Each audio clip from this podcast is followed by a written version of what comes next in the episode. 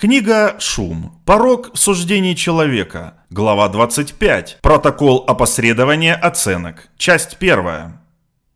Некоторое время назад двое из нас, Канеман и Сибани, вместе с нашим другом Дэном Лавалло описали метод принятия решений в организациях. Мы назвали метод, который был разработан для сокращения шума, протокол опосредования оценок.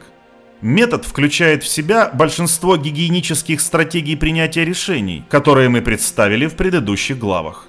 Протокол может применяться повсеместно, и всякий раз, когда анализ плана или варианта требует рассмотрения и взвешивания нескольких параметров. Он может использоваться и адаптироваться различными способами, организациями любого типа, включая разные компании, больницы, университеты и правительственные учреждения. Мы проиллюстрируем протокол здесь через упрощенный пример, который представляет собой смесь нескольких реальных случаев. Примером будет служить фиктивная корпорация, которую мы назовем МЭПКО. Мы будем следовать шагам, которые предпринимает МЭПКО, когда она рассматривает возможность сделать крупное революционное приобретение, и подчеркнем, чем они отличаются от обычных шагов, предпринимаемых компанией в такой ситуации. Как вы увидите, различия существенные, но еле уловимые. Невнимательный наблюдатель может их даже не заметить. Первая встреча. Согласовывается подход. Идея купить конкурирующую компанию Родко давно витала в МЭПКО, и она настолько созрела, что руководители компании подумывали о встрече совета директоров для обсуждения идеи. Джоан Моррисон, генеральный директор МЭПКО, созвала заседание Комитета Совета директоров по стратегии для предварительного обсуждения возможного приобретения и того, что следует сделать, чтобы улучшить процесс рассмотрения этого вопроса на Совете. В начале встречи Джоан удивила комитет предложением. Я хотела бы предложить, чтобы мы опробовали новую процедуру заседания Совета директоров, на котором мы примем решение о приобретении Ротко. У новой процедуры непривлекательное название – опосредование протокола оценок. Но на самом деле идея довольно проста. Она основана на сходстве между анализом стратегического варианта и оценкой кандидата на работу. Вы наверняка знакомы с исследованием, которое показывает, что структурированные собеседования дают лучшие результаты, чем неструктурированные, и в более широком смысле с идеей о том, что структурирование решения о найме на работе улучшает процесс. Вы знаете, что наш отдел кадров применяет эти принципы при принятии решений о приеме на работу.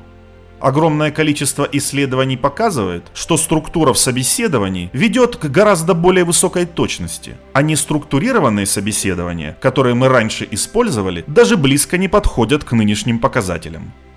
Я вижу явное сходство между оценкой кандидатов и оценкой вариантов при принятии важных решений. Варианты подобны кандидатам.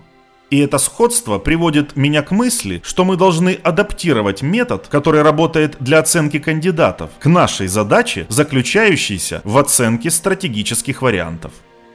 Члены комитета изначально были озадачены этой аналогией. Они утверждали, что процесс приема на работу – это хорошо отлаженная машина, которая принимает множество схожих решений и не испытывает жестких временных ограничений.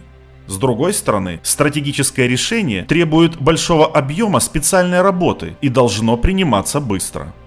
Некоторые члены комитета ясно дали понять Джоан, что они будут враждебно относиться к любому предложению, которое отсрочит принятие решения. Они также были обеспокоены расширением требований к исследовательскому персоналу МЭПКО.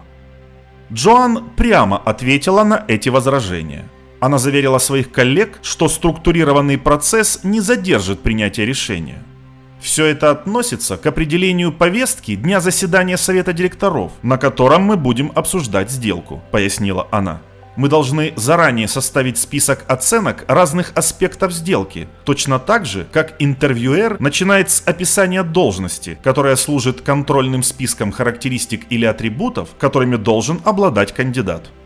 Мы позаботимся о том, чтобы совет обсудил эти оценки отдельно, одну за другой, так же как интервьюеры в структурированных собеседованиях оценивают кандидата по отдельным параметрам в четкой последовательности. Тогда и только тогда мы перейдем к обсуждению того, принимать или отказываться от сделки. Эта процедура станет гораздо более эффективным способом использования коллективной мудрости Совета. Если мы согласимся с этим подходом, конечно, он будет влиять на то, как должна быть представлена информация и как команда по сопровождению сделки должна будет работать для подготовки встречи. Вот почему я хотела узнать ваши мысли прямо сейчас. Один из членов комитета, все еще настроенный скептически, спросил Джоан, какие преимущества структура принесла качеству принятия решений при найме на работу, и почему, по ее мнению, эти преимущества будут работать со стратегическими решениями. Джоан объяснила ему логику. Она объяснила, что использование опосредования протокола оценок позволяет максимизировать ценность информации, сохраняя направление анализа независимыми друг от друга. Прошлые заседания совета директоров, которые мы обычно проводили, очень похожи на неструктурированные собеседования, отметила она.